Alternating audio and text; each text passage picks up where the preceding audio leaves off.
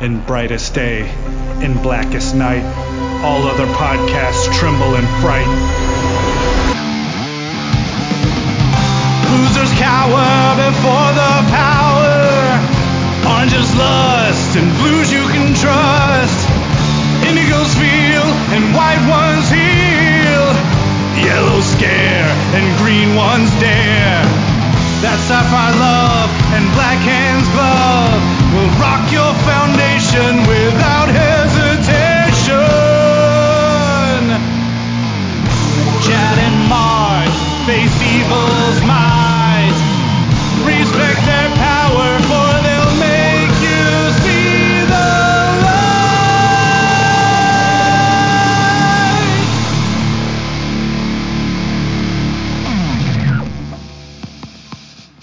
everybody. I'm Chad Bokelman, I'm Mark Marble. and this is the LanternCast. Episode 372. That's right. We are doing a double dose. And no, Dr. DC, we didn't steal that title from you. Although, you know, whatever. Uh, if you want to say uh, an homage, it's an homage. You, you, you have all the ego boost you want. Uh, but a double dose uh, this time around. Last week, uh, I was sick. Long story. I don't know if it was uh, just like suddenly out of nowhere allergies hit me and just took me for a loop, or if it was a summer cold or what. But um, I was sick enough that not only did I not be was able to record last week, but I also called in to work three of the four days I worked. So, uh, you know, it's real. Uh, but um, last week we were supposed to cover uh, the villain, Year of the Villain Sinestro one shot. Uh, but because we didn't do that, we pushed it to this week, and we also have a new issue of the Green Lantern number 10 to cover. So we're going to cover both of those. But before we get to that, we wanted to catch up on some uh, feedback. Um, this first one from Scott, Scott, listener of the show, has been listening to us for a long time, but has been kind of recently on and off. This is this email is actually from January. We're pretty darn sure we probably already uh, talked about it uh, around the time we actually got the email. But the way we do things is once we talk about it in email, we then move it off into a separate folder. And because it's in the main inbox, we we don't know for sure if we did or not. Um, so Plus, it's six. be- it's six months ago. So I mean, actually, no. It's more like eight. It's more like eight months ago. So it's a. It's a real long time. So it's hard to know for sure. For sure. So uh, uh, Scott has written to us before. Like I said, he's a longtime fan uh, and uh, and listener and everything. And we wanted to make sure we, you know, at, at least for sure do it.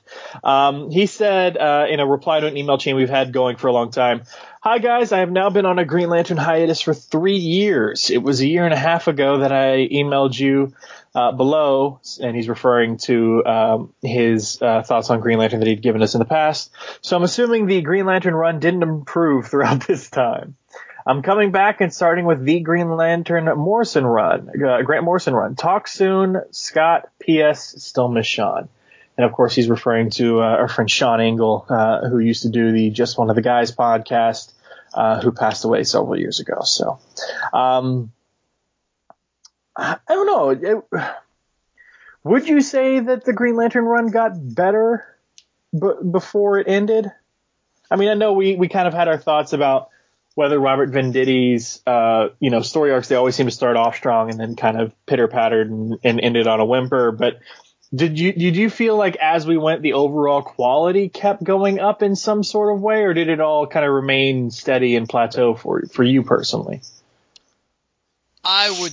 I think it got a little bit better, but don't forget it. Since he wrote that email in January, so he's he was just about to come back to Green Lantern then, which basically would mean that he he hasn't really read books since what 26 since what 2016.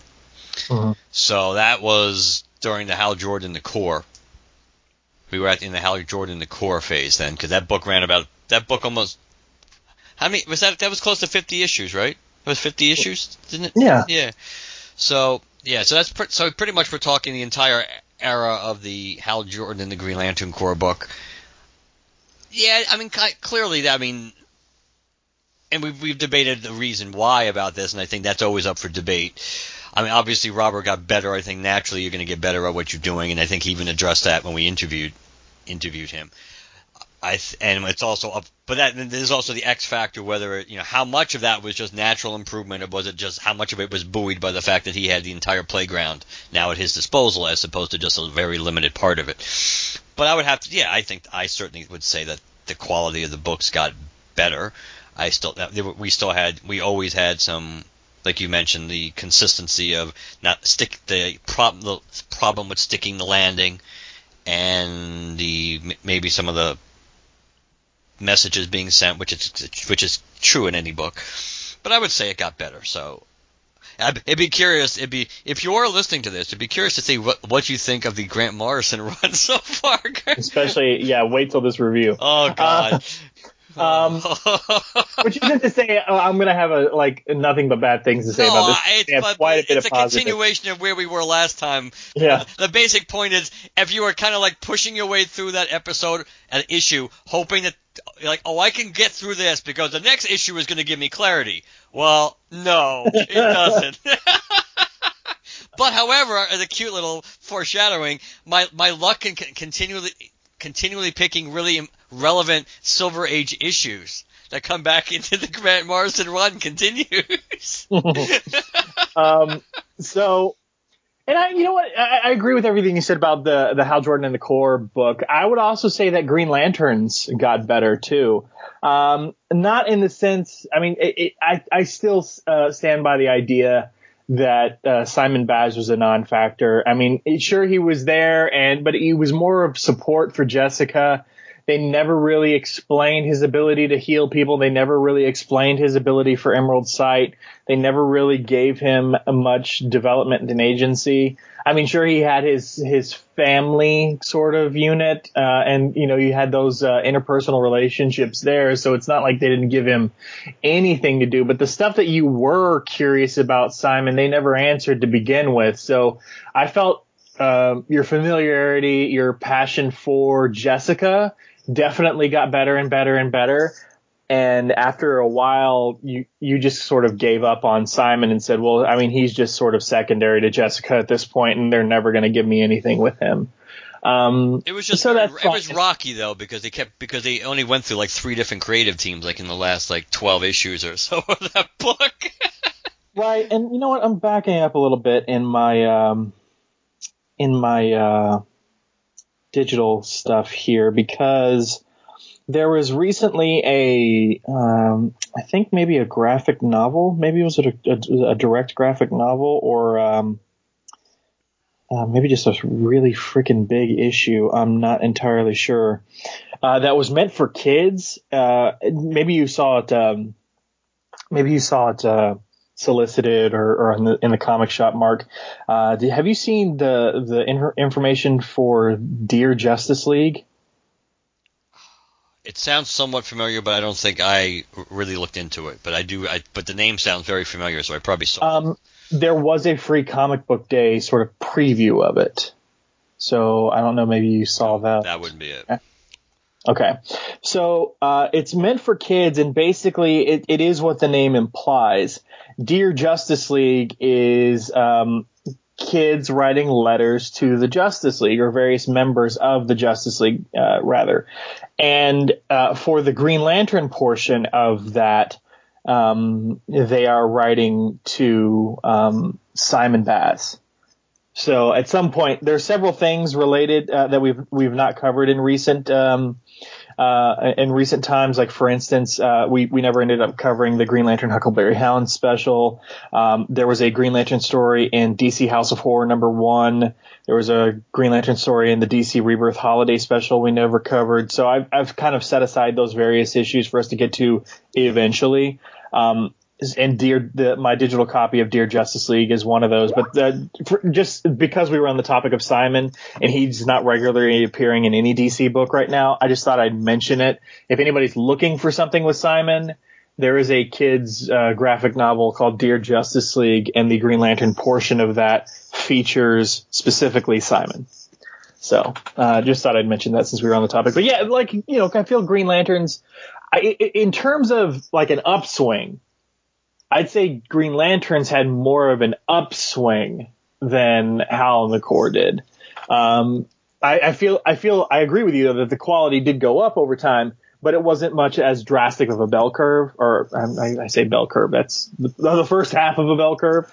um, so uh, I, I think Green Lanterns had the the better increase in quality uh, or in our desire to care for what's going on as opposed to Hal in the Corps.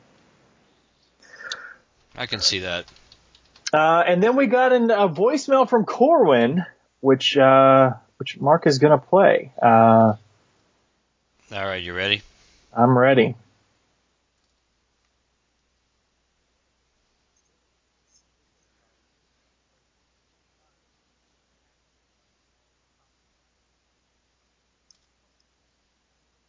Fellas, Corwin, ridiculous. I was listening to episode 365 asking about an all comics podcast. I'm like, damn, you know what? I need to call. And I pick up my phone and Mark calls me out. So I guess it's just meant to be. Um, yeah, still enjoying Morrison stuff. Uh, the last couple issues have been a little, little wonky, little crazy, kind of not as entertaining, but still, um, fun stuff. But yeah, I'm all for a all comics podcast, even if you do it like quarterly maybe, just to say, hey, these are what's hot, this is what we're enjoying, this is what you guys should be paying attention to. Something like that would be pretty cool. So yeah, go for it. Let me get back to the episode and we'll talk later. Peace. Yeah, Corwin doesn't know how to hang up a phone. I, it, it's funny you said that because I just hit pause. I just hit stop naturally because I thought it was over. And as you said that, I, as you were saying that, I realized, oh, there's 10 seconds left to go. But I guess it really doesn't matter. based on based on what you said, I don't have to feel bad for potentially jumping the gun and go, oh, I just remembered. No, there, there was no just remembered on this call. Um, calling yeah. you out again, buddy. yeah, because he said he'd follow up, he'd get back to the episode and follow up with us again. But this is the only voicemail we have from Corwin, so uh, Corwin, where are you at? Uh, so at least somebody got back to us about the just uh, us talking a bit about what comics we're reading and stuff like that. Uh, Corwin's the only one. So since Corwin's the only one who got back to us, I guess it's a good idea if once in a once in a quarter you and I just talk comics. just a general. I know you hate the term comic talk, so I don't think we'll call it that. But I don't hate the term comic. Uh, talk. I don't. Haven't, haven't, well, haven't we talked about labeling episodes like comic talk before, and we wanted to do no, something. I think you probably said something like geek talk or some shit. Uh, that. That's okay. the that crap I hate. That that oh, I don't okay. like at all. So must so I can only guess guess in the in the framing or context of of what you're talking about that maybe there was some language like that being bantied, bantered about or thrown about thrown around as possibilities because yes I would have I would have balked at that but no comic talk is fine cool uh, and yeah, the idea of doing it once a quarter, because I mean, we already do so many. I don't want to say so many. We already do some some episode enough episodes that are not Green Lantern related that it's like. I wonder if people are getting sick of that or not. Uh, that the idea of doing a, a comic talk episode once a quarter is, I mean, definitely feasible, and there's no way people would be furious about that. So if you're against the idea, let us know. But otherwise, we're going off the one bit of feedback we have got from it, which is Corwin. Um, and as for him saying uh, the issues of of uh, uh, Morrison's run being a little wonky, a little crazy, well, we're about to get into that in just a moment. But I did have a rant. Uh, before I do, I sort of monopolized that voicemail. Did you have anything about that you wanted to say? No, I think I think this voicemail was pretty straightforward by Corwin, and it was just he was directly answering one of our one of our questions. Uh, so no, I think I think I think we can move into your rant. I don't, there wasn't anything uh, pressing that I felt the need to add. I think you summed it up nicely. rant away. All right. Um, so this is Green Lantern related, and uh, funnily enough, it's actually going to start off sounding like it's not. Uh, very recently, a bunch of stuff has started to come out on Blu-ray. I mean, as we record this just today, season seven of Arrow came out, Brightburn came out on Blu-ray. Uh, I, I know this because I checked the Blu-ray web, uh, Blu-ray.com release calendar website or whatever. And I always put set notifications aside in my phone for the things I'm interested in to tell me, you know, hey, and fucking October uh, on this particular date, the, these Blu-rays that you're interested in are coming down. Don't don't forget to go buy those. Um, well, uh, Endgame recently came out. Same day Endgame came out. Um, a couple other things came out, including, uh, no, a week before Endgame came out. Now I'm thinking about it. Uh, Hush, Batman Hush, the animated movie came out on Blu-ray. And I'm a big fan of the DC animated universe. Um, that being said, there are a plethora of rants anybody can go on related to Batman Hush and the animated adaptation, uh, the changes made in that animated movie, and whether or not DC should or should not have done that. I'm the opinion that if they're going to um, adapt a classic storyline, they should stick with the major plot points of the classic storyline. That's why people are tuning in in the first place. And if you're adapting it, you're adapting it because of the success of that story, and then what what made that story successful in the first place? Well, the original points of the story. So if you change those, what the f are you doing? Uh, but whatever. Uh, that's totally fine. That's not the point of this rant. The point of this rant is in that in in that uh, Blu-ray hard copy. Uh, there were two inserts, one for the digital code of the movie, which I used and have on my Vudu. The other was a code that you could use to go to an official WB website and do an official survey that they had.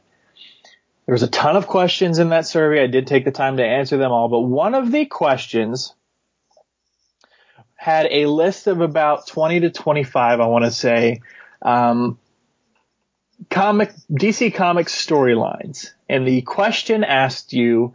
Uh, which of these following stories would you uh, like to see adapted in upcoming DC animated feature releases? And it asked you to pick three. In this list of 20 to 25 different DC uh, popular storylines, not a single one mentioned anything related to Green Lantern. As you can imagine, there were a bunch of Superman uh, storylines, there were a bunch of Batman storylines, there were a bunch of Justice League storylines.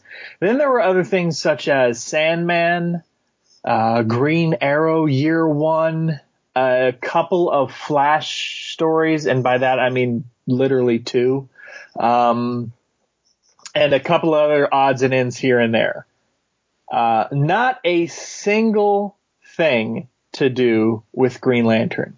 Uh, the Justice League stories that I saw, um, I don't believe had any major Green Lantern beats. Otherwise, I would have been like, "Oh, this is a Green Lantern heavy Justice League story. At least that's okay." Um, I know, like one of the ones I personally chose was like, for his, uh, a good example, uh, Kingdom Come was one of the options to choose from. Um, all this to say, we've been saying for a long time lately how it feels like DC just doesn't seem to give a rat's ass about Green Lantern uh, in multimedia or even in merchandise, really, if you want to go uh, that far. I think as much as we kind of speculate on that, debate about that, uh, say this or that is proof of uh, of that uh, thought process more personally, I feel like this is more proof than anything we've recently encountered because this is an official WB survey. This is an official thing that went out to everybody who bought this Blu-ray. Um, the people who took the time to do this survey and everything, they see this, they, they go take this survey that goes, the results go straight back to the WB. The WB actively spent time uh, and money to create this insert, this survey and these codes to insert in the hard copy production of this anticipated Blu-ray adaptation. They spent time and money on this. So the fact that this goes straight back to them, the fact that the animated universe has much more of a uh, non-general audience um, audience seems to indicate that they know they're talking directly to comic fans in a lot of sense because who else but comic fans would know what storylines they're talking about in the first place?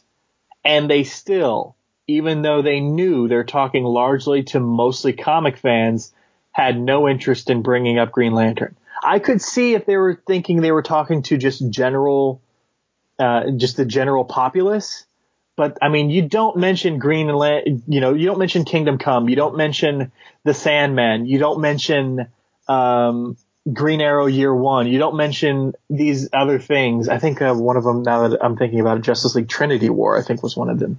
Um, but you don't mention these things because in this this massive list in this official survey, unless you have an idea of what this audience taking the survey is. And uh, I don't know. I, I feel like I'm repeating my points here, but uh, the it just seemed to me like more more concrete evidence than anything else that they just do not care about Green Lantern right now. These are dark times, man. These are dark times. I was, I think maybe because you mentioned, because you mentioned that you wanted to talk about this, it caused me to reflect earlier. Uh, I think it must have been, it must have been actually la- uh, later last week, not earlier this week. But I was thinking back to, it just seems like it. Obviously, if you go back to the Geoff, the beginning of the Geoff Johns run, that was a long that really was a long time ago now. I mean, if you're talking about Green Lantern Rebirth, you're talking 2004 into what 2005. So we're talking about, you know, like 15 years now, four, 14 15 years. But when you realize that at one point what we actually did have what five Green Lantern books at one time and that was only going back to what the new 52 era. Cuz cuz Sinestro did coexist ever so briefly right during when there were still Green Lantern, Green Lantern Corps, New Guardians, and Red and Red Lanterns.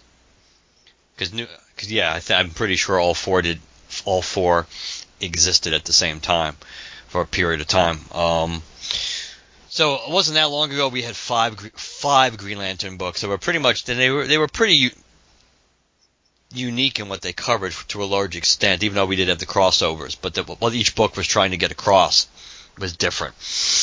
And now here we are, where we have one Green Lantern book, well, for two more issues. uh, which, no matter how you slice it, whether you like it or don't like it, and we'll talk more about that in a few minutes, probably again, it's not your typical Green Lantern book by any stretch of the imagination. So, it's, it's, yeah, I, I it's like, it's like a chicken and the egg kind of thing, though. It's hard to know is it how much is how much is cause, how much is effect? You know, does does DC not give a shit because the sales are indicating that they shouldn't, or are the sales be, are the sales indicating that because DC doesn't care enough to make the investment and and to try to revi- reinvigorate into something with the brand that wasn't that long ago was so relatively viable. Had to be viable enough, like you said. We it was it was carrying four books for a significant chunk of time and briefly five. So it makes it it's up for debate the reason I think to why. But yes, we are. This is that's one of the reasons why we've talked about this, and I and it's it's one of those ad nauseum things you don't you really don't want to talk about all the time. But this is this is a hard time to do.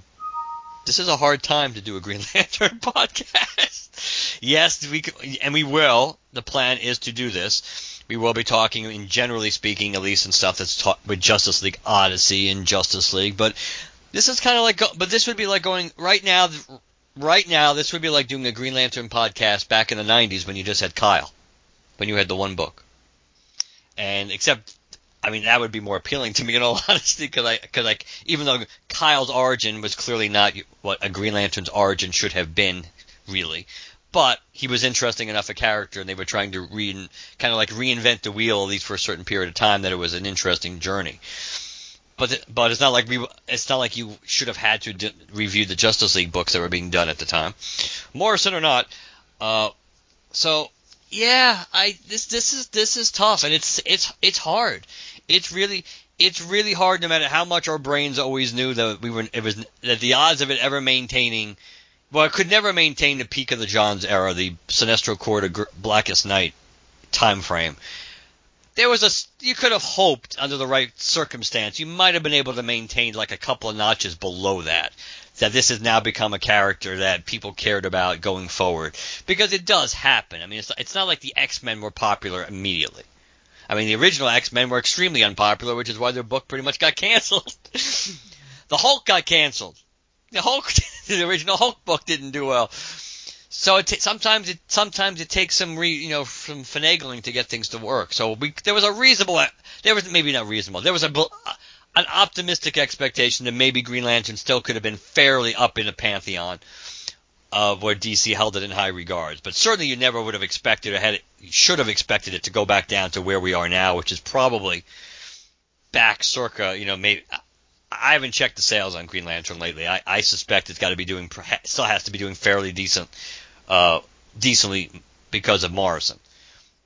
But as far as overall enthusiasm, I don't know. I think I still think we're probably looking at the Kyle era, and maybe not even the the peak of the Kyle era. Maybe towards post peak. Yeah, I'm, uh, I'm I'm I'm sitting here at my desk in this you know new apartment in this little sort of geek nook I've built for myself, and I'm looking at this wall of pops I've got in front of me, and I'm, I'm just kind of you know just looking at my Venom collection of, of pops that I have here, and the various ones there, and I'm just thinking Marvel is doing more with symbiotes than DC is doing with their one of their top tier characters. One of their, I mean, I, I, you can debate what the line is between A and B list, but I mean, quite honestly, Green Lantern is one of their A list properties. If you if you want to make the argument to that that only the Trinity is really A list, I guess you could theoretically make that point. But like, I mean, uh, honestly, in terms of A, A and B list, A list should consist of the main Justice League members, quite honestly. And Green Lantern is most certainly A list. Uh, so the fact that Marvel is doing more with symbiotes, which, I mean, I feel like even in the comic book field, a lot of people consider symbiotes uh, joke, the, a joke, but or, or quintessential 90s or, or whatever. Marvel is doing more with symbiotes in terms of merchandise and story arcs. The the Venom run has been going so long now, and now we have this absolute carnage thing happening. Pops are freaking everywhere. They just came out with six more Venomized pops, and just like this whole thing is happening with more is being done with what a lot of comic fans consider a joke quintessential 90s trope on the other side of the aisle than is being done with the, one of the DC A-list properties. And that's just, as much as I love Venom and as much as I love the symbiotes and will stand by them, and you guys know that, I mean, realistically speaking, isn't that just a joke? I mean, like that's a joke that that they're doing more with symbiotes than DC is doing with Green Lantern. Yeah, I. It's it's just really it's it's difficult. It's difficult to see. I think it'd be difficult even if you even if you were somebody who got on got into Green Lantern when it when it was just going up. So you never so you got on the you basically whether you were motivated to do this or not, but you kind of jumped on the bandwagon. Let's say when the Green Lantern was an in thing, and you never knew anything better than or any other time than when Green Lantern was hmm. was hot. So it would still be hard but having seen, you know, when you go back and forth, when you see, uh, when you go from the highs to the lows and you and you and you reach that pinnacle, then it's kind of even harder to see it rock bottom and and and cradle out again. And I think it's or level out. It's it's it's hard, and I think I I know for me, I think that's part of that's part of the uh, enthused why it's hard for me to be enthused right now because it's just it's just not doing it, and it's it's I don't know. It's yeah. I'm hoping. I mean, I still keep hoping that it's it's you know it's gonna. I think it's gonna turn around, but and at some point it probably will. But you would think, you would think that it's. But then again, we you know we thought they were to do something to reinvigorate. Okay, I'm I'm looking at July's comic sales. I'm just trying to see where Green Lantern was. Uh, Green Lantern wasn't so bad. Green Lantern number, number nine looked like. I'm trying to see how this list is done. I think it was like number 38. So that's not so bad. Um, it's better than it has been. I mean, as far as before, uh, mm-hmm. even though even the annual looked like it was number 62. So it's not. It's certainly. It's okay. Actually, here's here's a here's a good little here's a good little looking at, but the sale, but the sales are still dropping steadily. I mean, if you move beyond the, you move beyond the first issue, which you knew was always going to sell because it's a number one and it had Morrison on it. that just going from issue number two, it sold 64,000 or solicited. I forget technically. I think it's solicited, but either way, 64,127 copies. And then for Green Lantern number nine, it's already down to 43,401. And with other than the the brief uptick from issues five to six, it's pretty much been, and even that was still in the 40s. So the last five issues have been in, in the 40s, and on, and other than one brief uptick, it's been dropping pretty much through the 40s. So clearly, it won't take much. Well, they're gonna they may dodge the bullet by the fact they literally only have three issues left to this title. So I mean, maybe it won't go.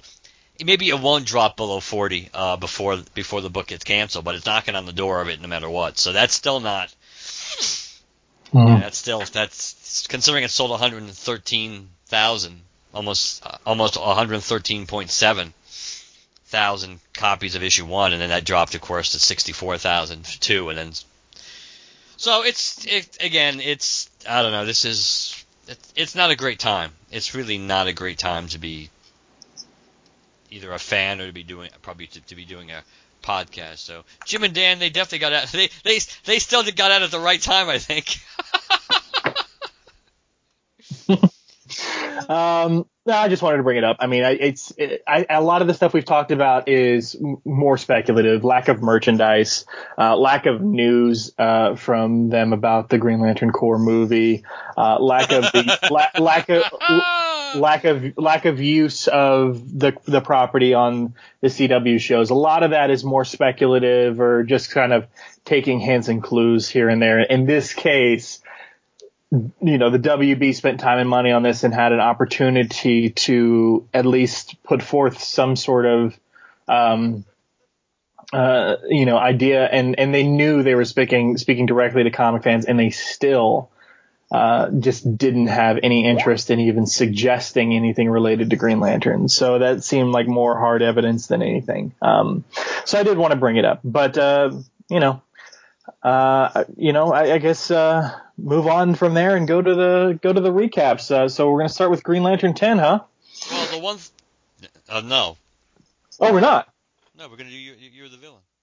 Oh, okay. I didn't know. Unless That. you want. I mean, if you want to do Green Lantern, if you want to do your Green Lantern first. No, I was just dreading doing the Green, the Green Lantern Yeah, first. I, I, I figured. Yeah, I figured because technically uh, Sinestro was the one that wa- was the next was in the the uh, on deck circle for the last episode. It just now the one thing capping off what you said, which made you know, we haven't even heard anything about the Green Lantern Corps movie this year, have we? No, Has there been anything? Yeah, I don't think. I don't It's been so long since we talked about it, but I'm trying to remember if if there was even any kernel of of reporting about that. We've heard so many stupid ass DC projects either being banned, you know, being uh, thrown around uh, about oh maybe they're going to do this, maybe they're going to do that, and Green Lantern Corps, which like, you know, which we, I mean, you, I appreciated your hope, but certainly from my perspective, I mean, I damn well never believed it was ever coming out in the summer of 2020. And now you can pretty much take it to the bank since we don't have a script, we don't have a cast. There's no way that movie.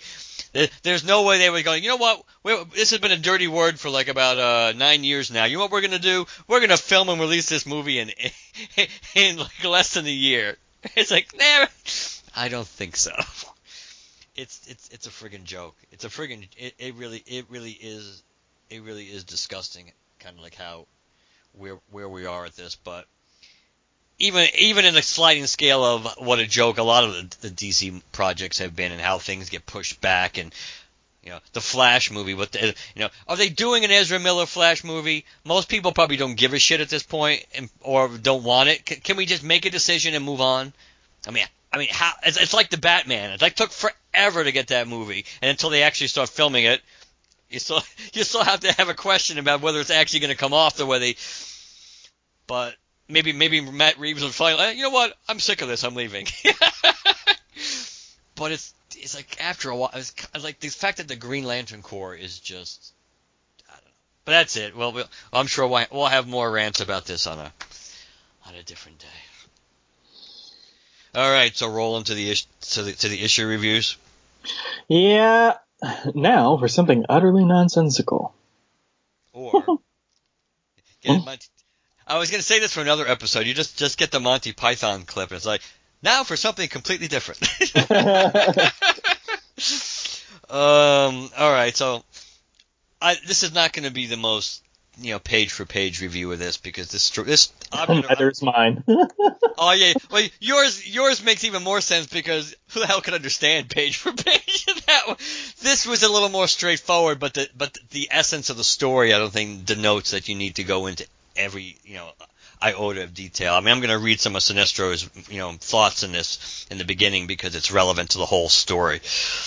But so yeah, so this is the year of the villain number one uh, for Sinest- Sinestro number one on a quest to kill the gods. Where is the creative team on this sucker? Uh, Mark Russell story, Yildiray Cinar art, Julio, uh, Julio, excuse me, Ferreira, inks, Hi-Fi color, Steve Wands letters, Brandon Peterson did the cover, Jessica Chen, the associate editor, Mike Cotton, the editor, and Brian Cunningham, group editor. That's pretty much the Green Lantern editors, aren't they? For the most part. I think so.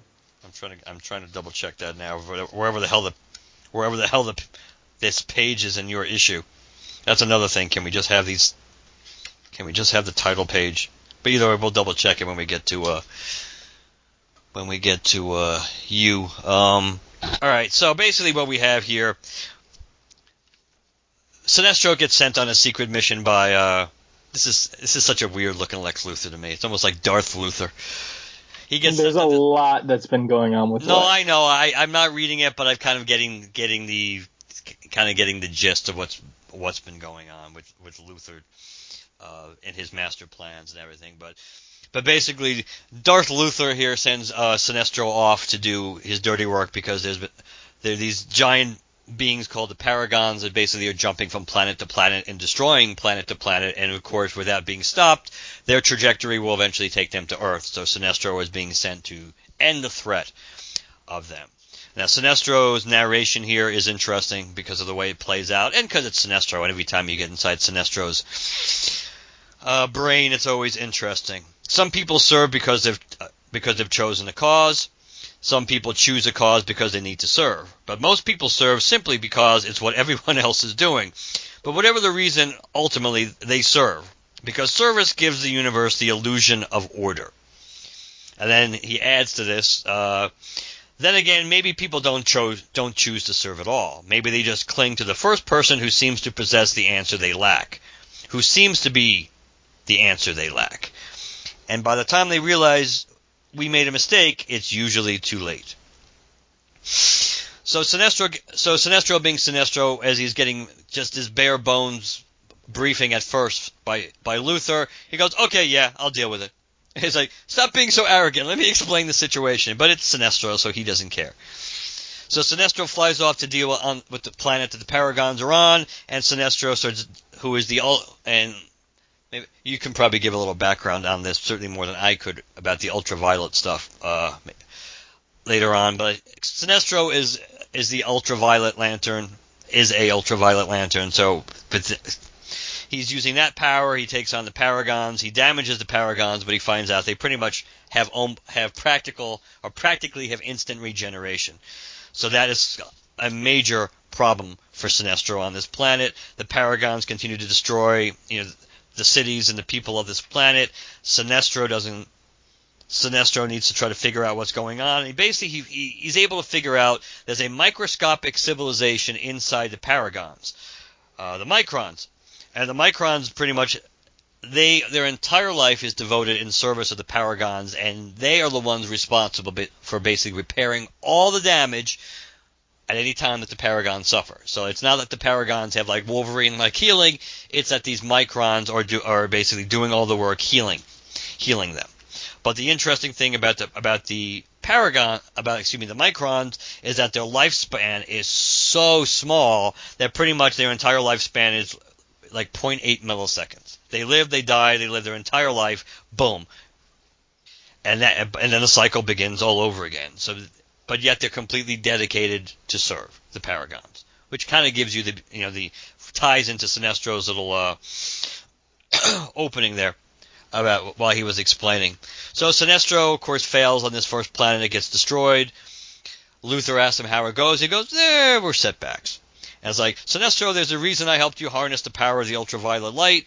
It's like, but that power you can summon not only matter and energy, but the essence of consciousness itself and everything else. And so he gives him this big, you know, pep, talk again of, of what to do.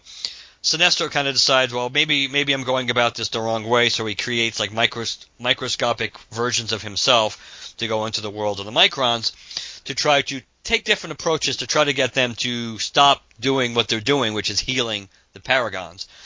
So first he tries to play he tries to play up the fact that you know uh, or just it it doesn't really matter. I mean, which order they, you talk about this, but basically he he talks about that uh, he tries to make it he plays to the fact that hey, the, the, the paragons are using you, and that that that doesn't really work. He he he plays up the fact that you know the lifespans are short, and you're and you're and you're spending your whole life just doing this. You don't you know you you you you do you really want to spend your whole life as short as it is being dedicated to them, and that and that and that doesn't really work. So once again, another planet gets destroyed, and Sinestro is you know again he's kind of a little, little unhappy here but all but in all all the little microscopic Sinestros come back to him, and one of them says, uh, you know, if I may, it's like I would suggest a totally different approach, and he says, you know, if we have another shot at this, this this little mini Sinestro, it's like I know how we can defeat the Paragons.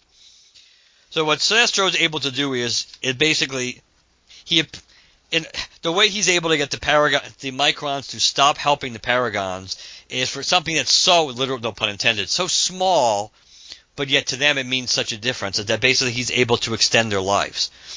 He extends their he extends their life cycle, and because their lives are longer and they have more, and they they they're able to experience more of what let's say most living beings do. They get to experience the ups and the downs and civilizations and pro and protesting and vacations and and all these things that you know. And because of that, they're they're, they're engulfed by that and they just take advantage of it so they, they don't really care about about helping the paragons anymore.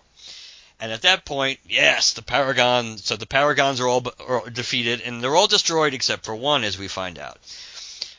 But and the reason why and Sinestro is able to keep that one paragon alive now being able to be healed again and now completely loyal to him because Sinestro has essentially inherited the role of what is it? What is the actual title? Oh, it's the Minister of Information. The the uh, the previous Minister of Information is basically retiring, uh, and he goes, "Hey, I'm going to turn this over to uh, Sinestro because who's who better to take this job than the person who helped give us this longer life?" And Sinestro kind of knew at the end of the day that basically you're not they weren't going to be satisfied in a way that sooner or later they were going to realize that they would need someone else to serve because they're kind of used to that so Sinestro kind of manipulates them coming back and saying, "Hey, you know, uh, people are doing nothing and do like like all, all the all these like get like the get off my lawn approach. It's like all these people are doing nothing, and it's like uh, back in the your ancestors didn't do this; they were busting their butts like 24/7. So eventually they go back to busting their butts and doing everything they did, except now they're completely dedicated to keep to Sinestro and thus Sinestro's Paragon. And Sinestro and Luthor is Luthor's upset at first that the Paragons are all are all but destroyed, and then and but but Sinestro just points out, hey, you told me to eliminate the threat. They're no longer a threat. He will help me with my work, bringing order to the universe. It's the work that matters, is it not? And that ends. Luthor just kind of ends with an observation. It's like, uh, this Paragon will be loyal. You know, he's going to serve me for the rest of his life. And Luthor goes, yes, the rest of his life or the rest of yours. It will be interesting to see which he chooses. And that's the end of the Sinestro one shot. I mean, it's good. It's definitely nice that this particular one is relatively self-contained. I feel like, uh, it just historically speaking, the other villain, uh, Year of the Villain one shots are going to be less so. Um, I'm sure there are going to be others that are more self-contained. Uh, one I'm interested. I think there's a Mister Freeze one, but I'm usually interested in Mister Freeze in general when he's more kind of standoffish, uh, kind of doing his own thing. Um, when either there's like a special or like a really hyper focused uh, you know two or three issue arc involving him. Uh, I can I tend to be more interested in those, so I think I might be picking that one up. I don't think I'm going to be getting much of the Justice League uh, Year of the Villain related stuff. I know this whole Doom thing is happening, the destruction of the um, Source Wall and all the havoc that is being uh, that is uh, has wrought, which in some ways uh, kind of uh, uh, relates to what's happening in Green Lantern 10. Um, if you want to talk multiversal decay and stuff like that, but um, And we don't. No. but uh, we don't. I, I did enjoy the art and I did enjoy uh, the self-contained nature of it for the most part.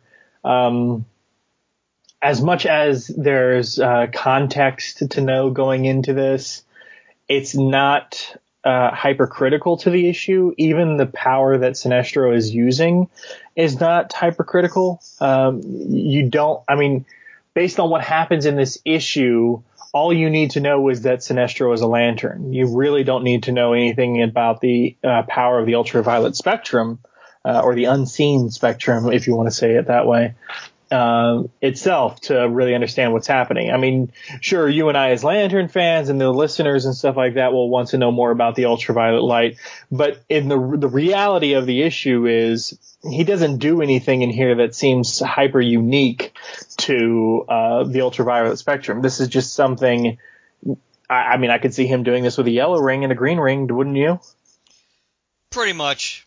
Yeah. I, I and I as I just miss him in his Sinestro Corps uniform. It's hard. It's hard for me getting back used to him in his traditional uniform. As no matter what power he has, it just seems like it's a step down now compared to his Sinestro Right. Corps uniform. But this, I like this. I mean, this is Sinestro. I miss Sinestro. I- It's kind of sad that Sinestro has nothing to do with Green Lantern books, but yet here he is and doing doing other stuff. Uh, I liked it. I thought it was a pretty. I thought it was a pretty cool. I thought it was a pretty cool story, and yeah, I mean it. It fits Sinestro. It, it seems like it, it's a natural extension, a natural extension of some of the things that we've seen Sinestro do or would do or would want to do. The way he kind of manipulates things to his own situation. Yeah. And just the way the narration fits, not only for in the beginning, not only about playing to the Microns and their relationship with what the Paragons, but obviously it's hinting at his relationship with Luthor. Yeah. Um, I'm going to read from the dc.fandom.com, uh, the history of the Ultraviolet Corps. Mark mentioned this earlier at the top of the episode. We will indeed be covering a lot of the other stories. Uh, what's been happening in Justice League, what's been happening in Justice League Odyssey, what's been happening at the tail end of the Titans run with Kyle. Um, those episodes will be not more uh, like we do with these, with the issue by issue recap and breakdown, but more of what we do when we cover, say, a trade or something where we do a very hyper, you know, uh, top level uh, sort of. Uh, here's what happens in this arc. Here's what the plot is. Here's the resolution. Bada bing, bada boom, and then we get into the details of what we liked, what we didn't like, specific panels, blah blah blah. Um, the first one we were going to do is the first official arc of uh, Justice League Odyssey, right? Yeah. Okay, uh, guys, I'm not giving you a date on that because we haven't settled on if that's going to be the next thing we record or the next next thing or whatever. So, but that's the one that we decided we're going to do of those first.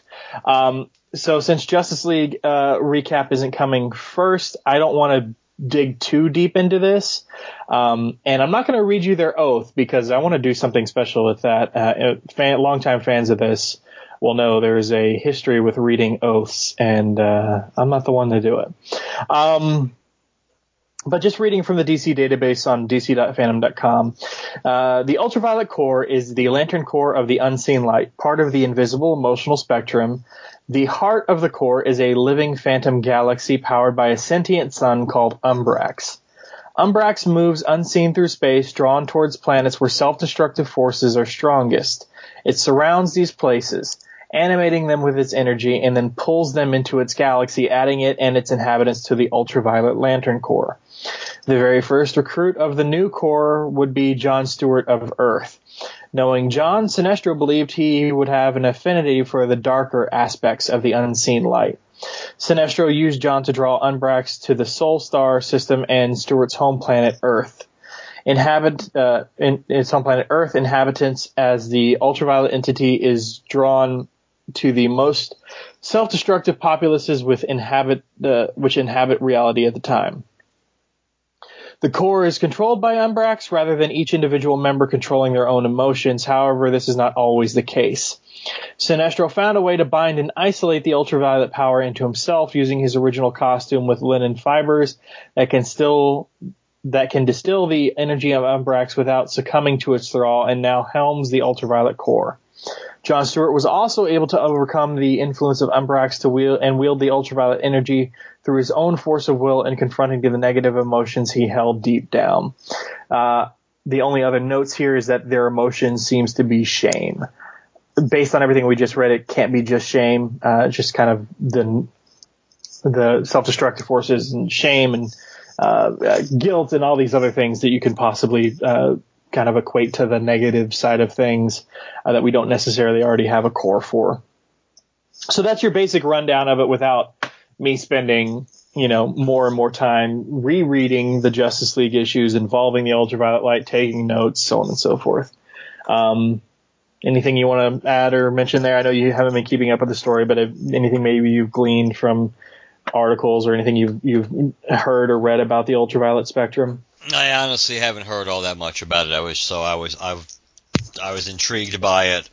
Uh, I it just sounds like that that fibers in his uniform being the key to this kind of seems really lame on the surface. I have to be honest. with. It's like, well, we'll have to wait till we get there, I guess. It's like he was wearing his underoos that day, and that made all the difference. thank God, thank God it wasn't a thong, or else the whole universe would have fallen apart. Uh, I don't know. Uh, I'm curious. To, I'm curious to see how, not the thong. I'm curious to see how the how the uh, how that's gonna when I read it, how it's gonna hit me, how it's gonna resonate with me. But that yeah. Just, I'll, I'll say this: I have read that arc, but I'm not retaining a lot of information about it, which is not a good sign. Now that could be because a I'm reading a bunch of other stories that I'm more highly interested in and, and kind of float towards the top of my uh, to read pile, such as, you know, the new stuff that Humanoids is doing with their H1 line. Um, that would be Ignited, Strange Lands, Omni.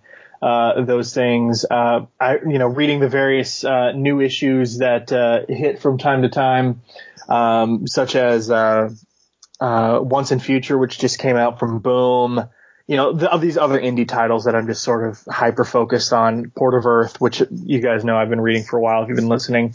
Um, you know, stuff like that. Also the fact that work has just been like, you know, such getting busier and busier and busier and, and to the point where the minute I walk out the doors of work and come home, I just sort of zone out, whether that be watching TV or eating dinner or, you know, reading something, you know, I, when it comes to retaining that information, I have to be really enjoying it to retain it. Otherwise, I'm just passing the time. Um, so actively catching up on this stuff and the fact that I'm not re- retaining it is not a good sign of my enjoyment of it. But, uh, you know, maybe, maybe if we give ourselves enough of a lead up, like, hey, three weeks from now, we plan on covering the Justice League, then I know, like, hey, one specific day and at, at this point, maybe, you know, cause I, I work four 10 hour shifts. So if I'm off every Friday, Saturday, Sunday, maybe I'm recovered enough one particular week by Saturday to just be like, oh good, I'm, I'm completely caught up. I'm in a good headspace. Now I'll reread these issues, take notes and everything and see if it sinks in a little bit more. But for now, I just, I, I have read that arc. I just, I couldn't tell you what happens. Which is a pretty good segue to Green Lantern, the Green Lantern number 10 probably. It is. Um, so uh, the Green Lantern number 10, 12 parallel worlds, 12 Green Lanterns, three unstoppable menaces, and a one part of a two part space fantasy epic, Guardians of the Multiverse. Is that on the cover that was standard cover? Yes, it is. Yeah, because I, I have the I have the alternate cover where he looks like friggin' Ryan Reynolds haircut. Yeah, I, I, I, haven't liked the alternate covers in several issues now. This isn't bad. I mean, I, other than the fact that yes, his hair, his head is way too squared. I, I think if it, if his head looked more like Hal, I think this would be an. all. I think it actually would be a pretty awesome cover. But no. I didn't choose the cover. That was that was given to me, and I, there was no point in look. I liked it enough where I wasn't going to go. Yeah, it has some covers, yes, I look at wow, that's crap. This. No matter what the other one is, I want it. This one wasn't so bad. Um, so we open up um, kind of before uh, number nine, uh, the events, uh, the uh, events of number nine, kind of letting us know where the various lanterns that appeared uh, to Hal Jordan, uh, the Bat Lantern, uh, Magic Lantern, and uh, Hank Hallmark, uh, which is the I don't know, flashlight lantern, if you want to call them that, uh, were before they started this quest and went to go find Hal. Um, we open up on uh, it, on Earth 40, 46, um, where in and by the way, in each of these, they're being summoned by their universe's rendition of the Guardians of the Galaxy to address a certain Universe. threat. Yeah, there you go. Uh, Hank Hallmark uh, is being uh, summoned by the custodians of the cosmos. He's he's uh, mid he's mid fight uh, with the uh, creepytrons, uh, and he's got his flashlight weapon, which uh, so that's so lame. I'm sorry. which um, which has seven power settings: flight, force field, strength cubed, damage resist level 23, teleportation, multi-offensive ray, and a universal translate function. Plus strobe, I bet you. Bet you has strobe. Uh, then we go to the Magic Lantern on Earth 47, and I'm just going to read this whole page uh, because I'm a fan of Bill and Ted. And uh, Magic Lantern says, "Far from it, alien dudes. Chill. I can score all the H2O you need from the Martian ice caps, and you can leave Earth with your heads held high. Hostility is for squares. Get with the blueprint. We are groovy." Or do I gotta kick your now non your non non elucidating alien asses into the galaxy next door? and then he gets summoned, uh, and he says, says, Magic Lantern, tis I, the ever living one, baby, the galactic guru on the celestial hotline. And Magic Lantern says, looking very extravagant, Guru Jaws. What's up, Cosmic Dude Supreme? He said, "What's up is what's going down, Magic Baby." Uh, super heavy negative, su- super heavy negative vibrations emanating from a next door universe. Call is out on all frequencies. and this is like super psychedelia. It's really cool looking. We'll get into all the art and stuff later. Uh, then we flash over to Earth 32, which, um, if you, you, you may kind of ring a bell with that one in particular because this is the universe of Bat Lantern from uh, the In Darkest Knight, uh, you know, Elseworlds one shot, uh, where he is going up against his universe's version of the Shark, Shark Um, win. Shark win, baby. which is more like a, um, yeah, you, you said Shark one, so like Yeah. a cross between Penguin and the Shark. Uh, he's more articulate. He's, you know, honestly, you know, we did talk a bit about, you know, the the origin of the shark, and we mentioned like the how much it would have been beneficial if they kept going with that instead of just making him yet another king shark, just a big Right. dumb shark brood. This is almost kind of to that effect. I mean, he's intelligent. He's got his own kind of crew and everything. So A monocle. that's yeah, there you go. Um, uh, and he gets called up by his emerald construct of Alfred. Those of you who know, Alfred died in that uh, Elseworlds uh, uh, one shot, so that's where you got that. Meanwhile, back where we left off, Abin Sur, um, uh, Hal, and the uh, the um I forget their names. The, the the two sort of mystical creatures he was with at the time are fighting off um, the uh, is it the Om, Om, Omni? What the hell is his name? I'm trying to remember the cyborg, the cyborg Superman knockoff here. yes. Um, the hell. Whatever. We'll get back to it. Um, they're fighting him off. Uh, the lanterns that came to pick up Hal are um, are kind of concentrating their energy on him so that they can kind of deal with him, push him aside, and bring Hal with them. Hal leaves.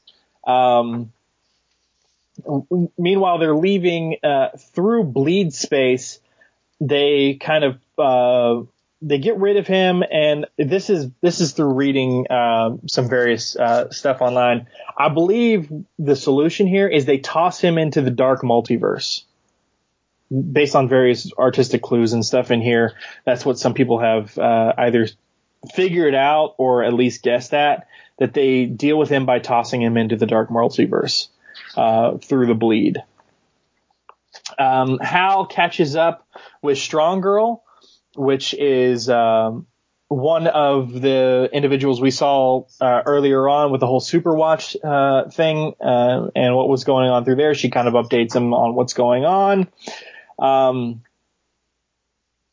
uh, he asks where he's at, and she said, uh, and someone chimes in with a big booming uh, narrative bubble. Perhaps I can explain. Remember me? And Hal says, "Those continents. How could I forget?" and over the horizon comes uh, Mogo, the uh, the conscious planet, known also as Green Lantern. Why is he known Green La- as a Green Lantern? Well, if you look on the surface, there's a continent shaped like a flying Green Lantern. Hal Jordan. Where was the last time we saw that, Mark? I gotta remember the issue. What was it? I don't remember the issue number. Was it 12? 24? Four, I think. We re- one of our recent issues we Yes. covered in the Silver Age. Yes. We had a whole Two- episode I'm about two this. for two lately in that because we had the uh, the Bowards, the Bowards and the and company. They showed back up. The, the Microids and the Bowards they showed up in Morrison's run, and then we do this, we did this issue uh, about the planet, the strange planet named or called Green Lantern, and boom, and we were commenting about how he hasn't showed up since, and boom, here he is. and I was saying, like, wouldn't it be great if they just, uh, you know, made it up that uh, and and did some sort of clever story where it, they explained that this was Mogo, but now they completely screwed that over for me. Cousin with with the Wago there. I guess. Um, so the Council of Green Lanterns uh, circles up from uh, across the multiverse, and in addition to the lanterns we've already been introduced to, we also have the Tangent Green Lantern, uh, the one that has the the female that has the kind of shepherd staff with the lantern on it. Her ability is to raise the dead. Um, for a little bit to to assist her, we also have the Just Imagine Stan Lee uh, Green Lantern, who is more sort of uh, his universe's sort of swamp thing, uh, if you want to say it like that. Um, uh, we also have uh, few others here. Uh, they kind of catch each other up on what they've been doing, what's been going on. They're basically the whole thing is that Star Sapphire of uh, Earth 11 is missing. And, and I believe in her quest or in the team's quest to find and utilize, I guess, the cosmic grail from Earth 15. Uh, the, the lantern, uh, from the Tangent Green Lantern shows how, and I guess by extension us, the Orrery of Worlds, and, um, you know, there are certain worlds that are marked. Uh, there are seven unknown worlds that are inaccessible, unmapped, and locked. Uh, the monitors left no way to reach them. Um, so they uh, say they need to go to Earth 15 because the multiverse is dying, uh, and they need to find Star Sapphire as well.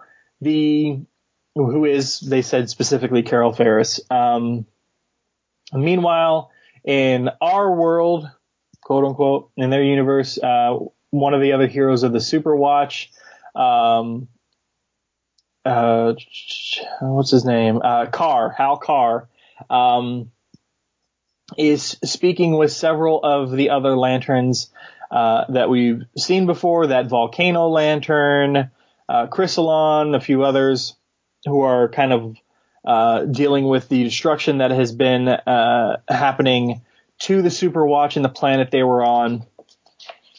Uh, while they're looking at this, uh, coming through the Gamma Storm is another creature which is holding Superwoman of Starl. Uh, and then we flash back over to Earth 15 where a contingent of the lanterns has arrived. This is the Bat Lantern, Hal, um, Magic Lantern, um, the Flashlight Lantern, as well as the Tangent Lantern. Because Earth 15 is a dead Earth, um, the Tangent Lantern uses her power to raise uh, some of the dead to figure out what's going on. She raises up Superman, Batman, and Wonder Woman of this Earth, who tell her, "Leave us alone. We want to sleep quietly." She says, Uh, the multiverse is sink, uh, sick. Does the cup hold the cure? We seek lost friends. They say it holds poison, it holds darkness, it holds cruelty, it is illusion. Um, they, uh, uh, Bat Lantern mentions that they've lost contact with headquarters. They're talking about the Cosmic Grail. Um, the Tangent Lantern says, "Can't you hear him? It's here." The voices say it's here. Her lantern explodes, uh, and you can see in the very next panel that she's starting to age. And they mention without her lantern, her she ages to death in minutes. Uh, suddenly, they're confronted by this big uh, uh alien or possibly robotic because he seems like he has metallic sheen to him. Uh, lantern holding a similar lantern to the tangent lantern, but his is atop a, you know, a, a straight up and down staff rather than dangling off of a crook. He says, never to leave this place. Come close, champions of the living lantern. The night ahead is long and dark and I have a tale to tell. And it says to be continued. Uh, and the credits page Grant Morrison writer, Liam Sharp art and cover, Steve Oliff colors, um, Tom Orzechowski letters, Uh, Kerry Andrews variant cover, Jessica Chen associate editor, and Brian Cunningham is the editor. So right off the bat, I have to to say, uh, Liam kills it in this issue. I mean, so many beautiful visuals. I really, really like the the page uh, with Magic Lantern, the first page there, the various artistic cues there, the zaniness of some of the concepts designs, the fact that he kind of worked the word groovy into the design in there. Uh, it just looks super cool. Uh, he gets to play with a lot of stuff, maybe even create some designs because I'm pretty sure we've never seen like, for instance, Shark from Earth 32. Um, that's that's super cool. They mention a lot of uh, antimatter stuff here. So actually, this um, Man or or, or uh, Qward Man or whatever he's referred to, I'm pretty sure this is the um, version of Hal or whatever that was set loose at the end of like the first issue that we're all thinking about. Because yeah, he was half and half. Um, lots of cool visuals. It's just amazing stuff. Um, almost every page. I really enjoyed a lot of that. Um, I mean, strong girl, uh, Marta, she's super, uh, super sexy. He does, he spends a lot of time on her and the fact that, you know, you can kind of tell Hal's flirting with her a bit. So, you know, you got to throw in some seduction there. The fact that he worked in the design of the of the continent of Green Lantern and all these various touches. Like for instance, you know, uh, the tangent lantern showing how a construct of the orrery of worlds. You could have just shown the orrery. You didn't have to do this cool little window design all around it too. Um, uh, the before they go into the transmitter cube to get to Earth 15, you you could have just you know Abin right there standing in front of a bank of screens. You could have just had a bank of screens. Look at the freaking detail on those all around them. A lot of this stuff is just super cool. The detail of Earth 15 when they're in the destroyed city, all the various little touches there. I mean, it's just fantastic looking all around. And of course, you know, Morrison eh, is Morrison in this and he gets super Morrison here, but I mean, I, I still say he's not even a, he's not even peak Morrison in this one as much as he's playing with multiverse stuff. But I'm wondering if, and we did. There's obviously a delay between when this came out and when we're covering it, so it's not like there there isn't one that we could have taken better advantage of. But I'm wondering if from now on uh, we should just stop even attempting to cover these as soon as possible.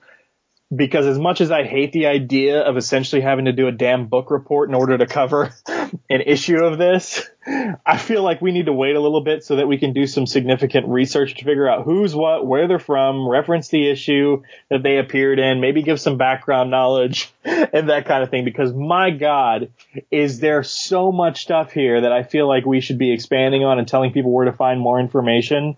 I mean, because we are the Lantern Cast, but Jesus Christ, um, I, I needed a full day that I just didn't have to take a look and research every single one of these names, characters, places, um, what's happened in what universe and where and why. Holy crap. Yeah, that sums it up nicely. Uh, Done. All right, guys. I, I, I don't know what to say. The fact that we know this book only has two more issues in it means that, besides it makes you wonder what exactly is going on in, in this whole mess. I mean, since we know it's going to be tied back into Controller Mu uh, at the end, and the and the Black Stars are going to at least temporarily be back some some way, shape, or form in the mini series that follows. To me, it just makes me wonder how much of this is maybe this is all occur all, all this shit's occurring in Hal's head. It makes me wonder if because we think he's because last time we thought he succeeded in stopping that super weapon, maybe he didn't succeed at all, or maybe he's in a coma or something. Because all these all these weird things have been going on to him ever since. But we don't, but the fact that we only have two issues left in this book, so for now, and it's we're not we're not going to get a whole. The problem with stuff like this is we're not going to get a whole lot of answers. We might get some plot points you'd like to think, some answers to the basic, maybe what's going on and who's behind it, maybe, but you do need like a primer, and yeah, it's like you need a primer. It's like you need it's like you need a cheat or sheet. editor notes or whatever. And, and it, it remind, and I don't know if I mentioned this when we went when we did the last issue, but if I did, forgive me. It reminds me when I was a kid when when they when Dune came out, when the first version, I say first because obviously the, they're going to have the new version of Dune out soon. But the uh, one with Sean Young and uh, what Kyle MacLachlan, I think, that they like literally handed handed you a sheet of paper going into that movie with with notes and everything telling you all the different houses and things like that. And because because otherwise you probably would be frigging clueless if you hadn't read the books to what was to what was going on there. And that's what that's what this is like.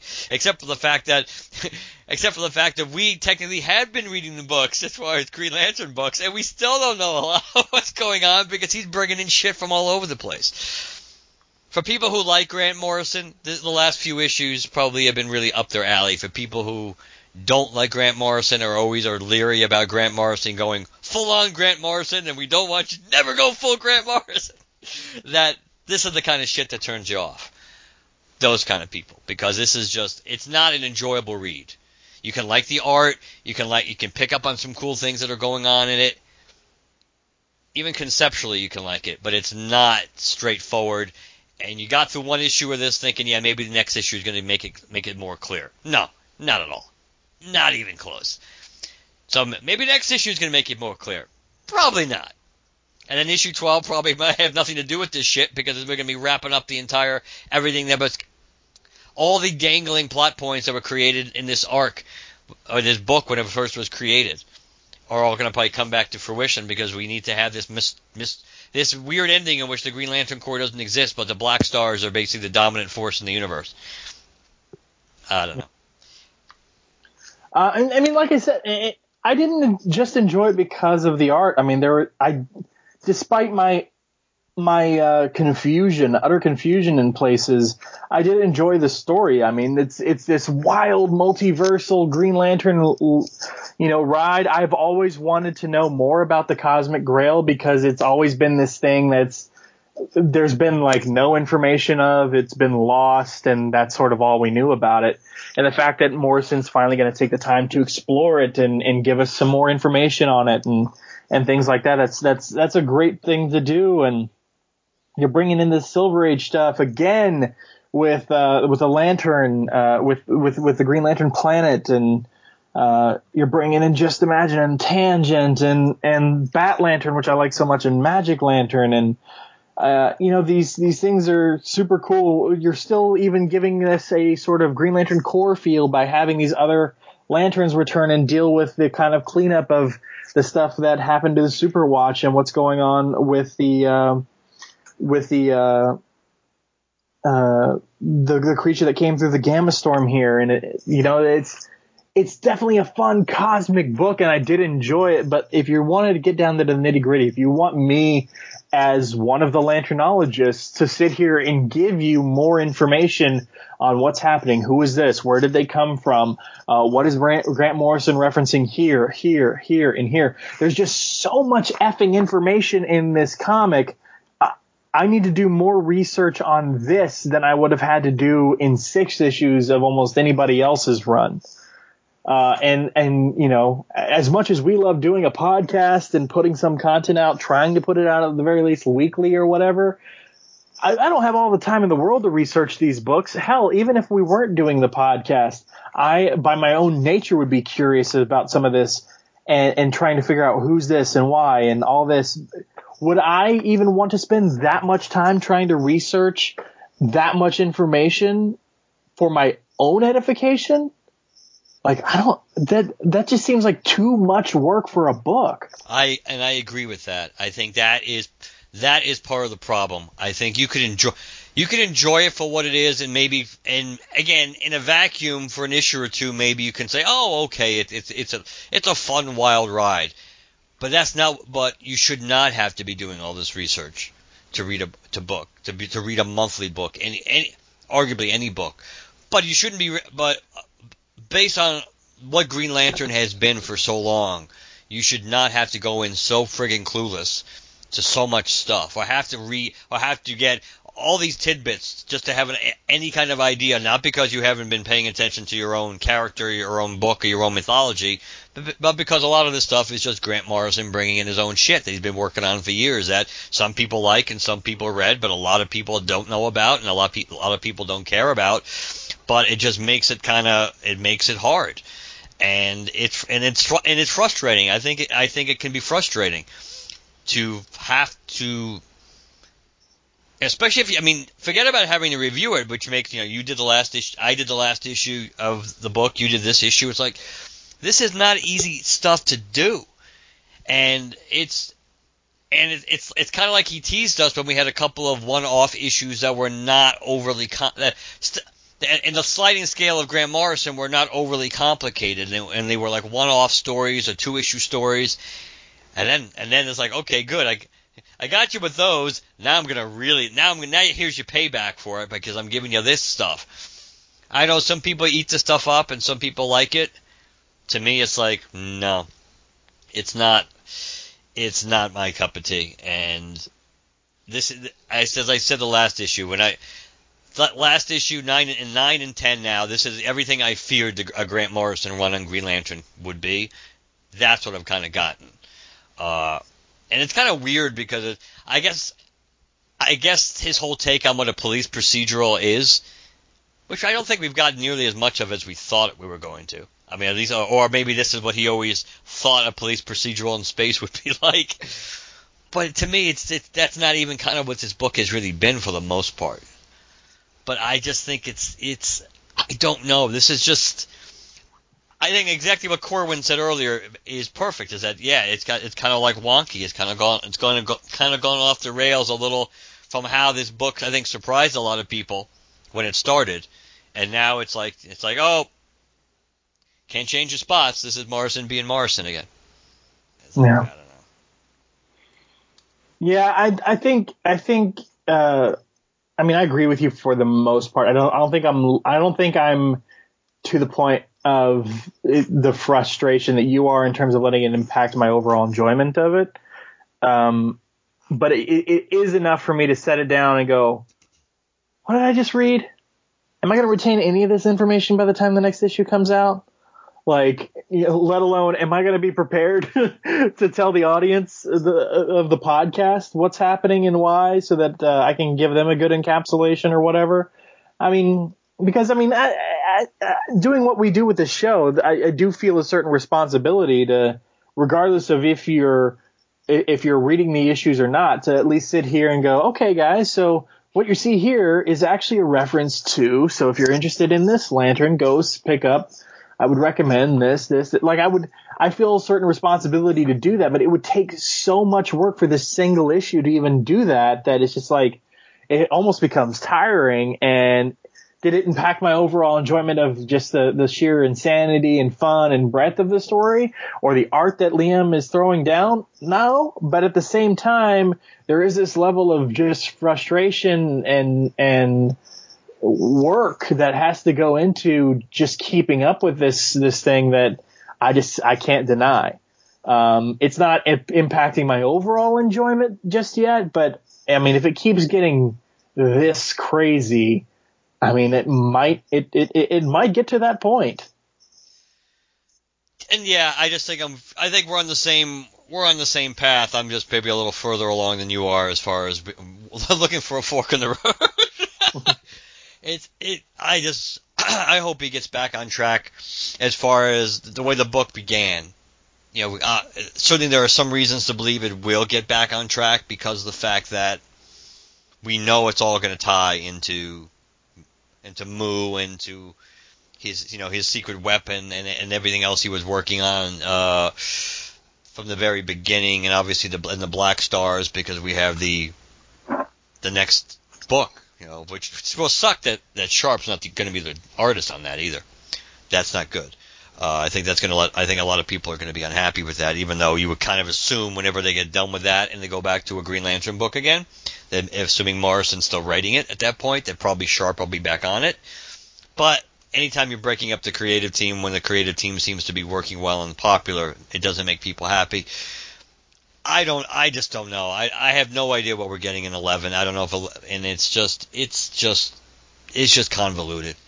It's it, it kind of, to me it's convoluted. I understand some people like it, but some people like a lot of Morrison stuff, multiversity and other stuff that he's done.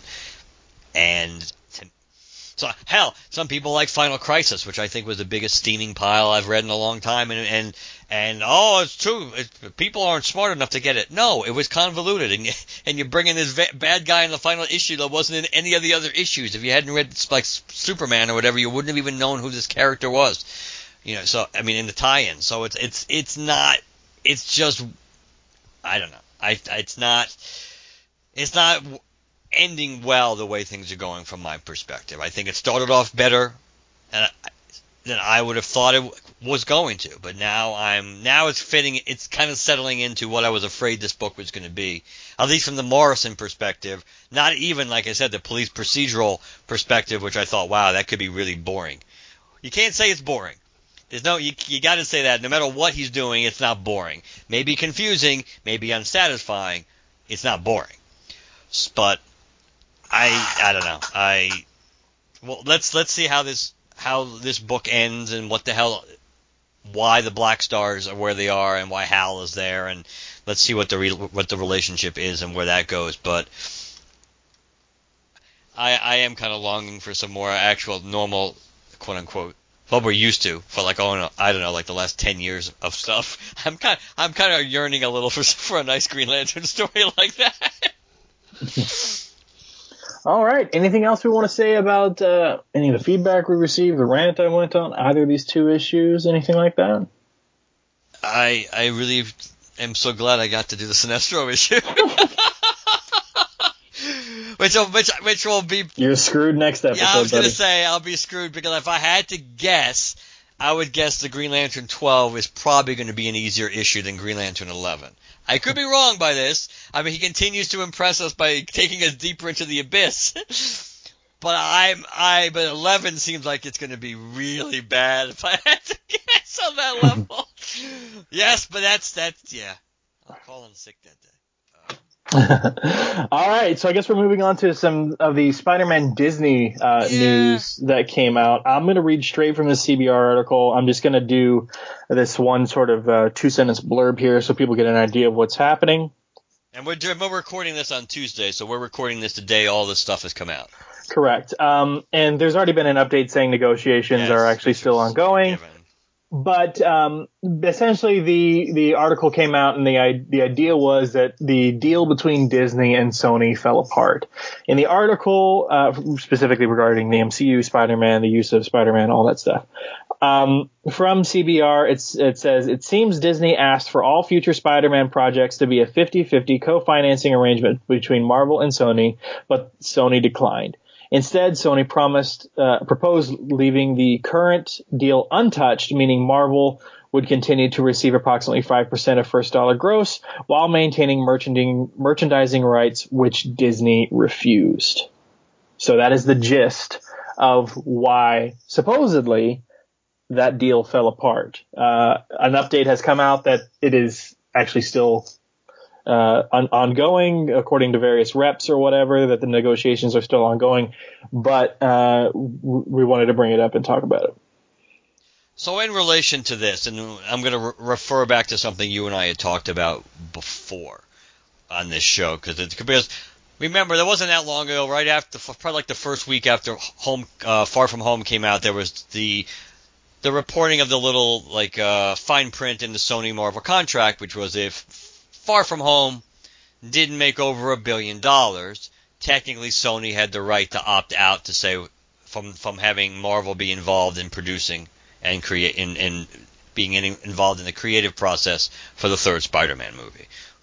Now, even then, when we talked about it, it's like besides the fact it was almost a given it was going to do a billion, it would be really stupid at that time for Sony to have done that. Now, essentially, Sony, in a way, is kind of doing exactly that because, technically speaking, the, the, the deal that they really had was, unless unless it was only un, unless it truly was a complete option, and maybe it was, maybe maybe this is what they're referring to. Maybe maybe it was always like a like in in sports, you know, sometimes it's a player option on the contract, sometimes it's a team option on the contract. So maybe this option was was always in Sony's hands. So at any time, they could really not pick up the option. It just was it, they just had an automatic out to not do it if it didn't reach its financial goal, which of course it did. Either way, my view on this until un, until we get to the point of no return, and we're nowhere near that. I'm going to quote that the the great Gr- Green Bay Packer philosopher Aaron Rodgers and say, "Relax." At this point, people just relax because the odds are overwhelmingly in favor of these two working this out because it's in their best interest to work it out. I mean, it's not just that. I mean, Marvel has put invested so much, especially in Far From Home, and tying it so much into the MCU and into the the legacy of Tony Stark. And Sony benefits so much from being able to tie all those ties to the MCU that it doesn't make a lot of sense for them not to be able to work this out. I mean, it would stink. I mean, don't get me wrong. If this turns out to actually be the case where they don't resolve this and they go their separate ways, it's going to suck. I mean, I, I, I felt that I, I was thinking about this before on an emotional level. It would impact me because of the fact that Spider-Man has become so important to the MCU, and you wanted to see where that was going to go, especially in the but the Infinity Saga done, and there's a whole lot of missing pieces here for who's going to despite what they are trying to do, whether these uh, home runs are going to be hit or not by all these new franchises that Marvel's going to be, be putting movies out to prop up and to push, that Spider-Man was would be a key thing for them. And Sony has absolutely benefited from the from the from from Feige's influence and oversight and everything else. It would make too much sense for this to go to go by to, for this to blow up. Now, and if it does, you know, it, the, the interesting thing is debating who it's going to hurt, who it would hurt more. I mean, the MCU has invested so much in Spider-Man, it kind of it it, it would now they, now mind you, this is not something. It's not like they can't let this sit and come back to it, because in a way, where they and maybe this was part of the the thinking process. Obviously, Sony is going to be doing another Spider-Man movie at some point and maybe philosophic, maybe more than philosophically, maybe practically, this is why, conveniently enough, there was no announcement for Sp- another Spider-Man movie in phase in Phase Four. That the reality is, based on where Spider-Man Far From Home ended, there could be a there could be a you could want a sizable gap before the movie before the character comes back and catch up and see everything that he's been going through in his life since since that event. So they could always come back and do this deal again. I don't know. Sony. Now, don't get me wrong. If did, and mind you, whoever leaks the story gets to control the narrative, and clearly this was a Sony leak. Based on the, the information we've gotten, this has to be a Sony leak because they're the ones playing up the fact that that Disney Marvel now wants like 50% of the pie as opposed to the 5% of the money that they currently get. Well, if you believe the other reports coming out, if if Sony's the one who put out this information, it really bit them in the ass as their market share dropped. Well, well, yeah. I mean, I, I, yeah. I'm not saying it was. I'm not saying it was. It was. It was smart because well, we know a lot of people. A lot of times you leak stories or you try to spin stories or try where you're trying to make the other person look like the bad guy and it, and it kind of blows up in your face. Now, yeah, it, it it makes sense. There's you know there's there's the shares would drop because because Sony has Sony has absolute financially. I think Sony because don't forget Sony Sony pretty much gets all the money from the Spider-Man movies. Marvel benefits from being able to use Spider-Man in, in other movies, but Sony actually gets the money, the, the overwhelming majority of the money that it makes at the box office, the Spider-Man movies. Plus, they get the bonus of having the draw in it's being tied to the MCU. So if Disney actually really is literally is literally going to stick say, hey, we want 50% of this. Okay, we'll we'll compromise. We'll go down to 45. And they really are are going to try to play hardball like that, then Sony, yes, probably is going to walk away. Though, like you said, and like we both kind of said in different ways, if Sony thought by getting ahead of this and by spinning it, oh, Disney, greedy Disney, greedy Disney, which a lot of people, mind you, would just automatically agree with, even if there's no truth in it, and will want to eat that up. If that turns out turns out to backfire on them, the way it may very well backfire, and make it, and so they come out looking like the bad guys, like, oh come on, get, make the deal, but that yeah, then Sony may then Sony may acquiesce, and maybe that was maybe that maybe in Marvel's own thinking that's what they were doing all along, or Disney and Marvel were thinking all along that hey, you know, at the end of the day, we think we're okay. I mean, we want Spider-Man, but they, you know, and we we want Spider-Man, but we don't need Spider-Man. But Sony needs us more than we need them. They could they could be rolling the dice on that, and I can understand why they would want to get a, a bigger piece of the pie. And depending on the trade-off, and I think there's things that can be traded for that. I mean, it's like if Sony gets if Sony gets maybe it'll be something nothing more than a trade off where yes you'll you'll get a bigger piece of the pie, but now what we want in return is we want to be able to use other MCU characters and some of our other properties. So if we want to put us if we want to put we want to put the friggin', friggin' Hulk in a Venom movie, we can do that. So it doesn't have to just be a Spider-Man movie. We can we can have we have a certain number of characters and you and you you're involved in the creative process on these projects. But if we but we have a right to use a certain number of characters to, in a certain number of movies, and that could be the way they work around it too. It's like because that'll help their box, their, will further their ties to the MCU, and it'll absolutely increase the odds of getting uh, more business by bringing in some of the uh, already established MCU characters into to, to, to go into their the characters that they own from the, from the Spider Verse and everything else. I at the end of the day, I I'm going to stick to this. I think they will get this resolved because it's in their it's ultimately in their best interest too, and they have so much invested. This is I think we talked about this. The, the, the direction they went with from Far From Home. If you didn't really think you were going to get a deal worked out, that was a really odd direction to go in. To make that whole movie be about. Yeah, I mean, we know Mysterio is a Spider-Man character, so Sony has the right to him anyway but tying it so much into Tony Stark and the legacy and all that. I mean, why? I mean, I, I can see why the MCU would might want to do that. I don't know why Sony would be so beholden to that if they if they really didn't think they were going to get this done because it does t- somewhat bind their hands, especially with Spider with Parker being tied so much to Happy and and what's left of you know Tony's legacy and all. It's it's just odd. I think they'll I think they'll work it out. I think you know, maybe this was even a, like a trial balloon being floated out to see how people would react to this. Obviously, it wasn't a wise short-term financial decision if your stocks go down over it, but people panic over everything. That's half the problem with the stock market. All you have to do is float one little thing out, and people all of a sudden start panicking. But the reality is, I think so, I think they'll make a deal. I just think this is a bump in the road, and the mere fact that like hours after this thing first came out, then you had to have an update saying, "Well, a deal is still possible." Well, of course, a deal was always possible. And you know, until a movie is cast and being filmed, technically speaking, they could still make they could still make the deal because you can't anticipate a, another Spider-Man movie coming out before what 2021, probably at the earliest. Mm. So the reality is, there's plenty of time to to make this deal and to so I I'm I am upset if this falls through completely. Yes, I will. I be upset by it. Yeah, I'll be upset by it. I think it's I think it's a really lost opportunity.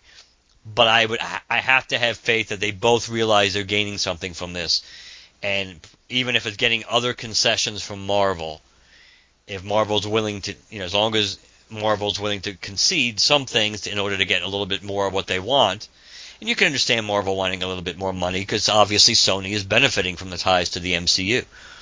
You know, I think Far From Home was like Sony's biggest movie, uh, like period. I believe. I think that might be their biggest movie ever now. So yeah, I can understand why you know they would want a bigger share of it, but they also had they they should be respectful of the fact that technically they don't own the property. They gave it away, and and this is the closest they're ever going to get to having the property back in all likelihood. So they should be willing to play ball and play nice. And that's again assuming that any of this stuff is absolutely true. That Disney was really asking for like going from a five percent cut to a 50 percent cut. I can't believe they would actually actually really ask for that and have and really believe and that was their line in the sand. Yeah, we're willing to settle for 50, and that's yeah. I find that really difficult to believe, considering that would be talk about the ultimate stretch. Well, we'll. We'll see. I, we'll fi- you know we'll find out about this down the road. I don't think there'll be final resolution to this anytime soon, but I I wouldn't give up yet. I would not panic for people who are really concerned or upset about this. I would I would keep your fingers crossed that it's gonna it's gonna work out until there's basically until there's no time for it to work out. Yeah. All right. Um, you want to go ahead and I guess close this out then? LanternCast.com, uh, LanternCast at gmail.com, or iTunes and Stitcher, whichever platform you listen to us on. Please leave us a positive review. Uh, I went blank for a second. Uh, Twitter and Facebook, uh, hashtag GLCast. Uh, we're on you can use that to find us on those. And 708 Lantern is the voicemail. So let us know what you think. Uh, we will try to keep up with. Not, not, that we've overlooked a lot of it, but we'll try to keep up with, with feedback when you give it to us uh, a little more promptly, maybe then. And I think that's it because we do not 100% know what next episode is going to be yet. All right, guys. We'll talk to you later. Good night, everybody. Good night.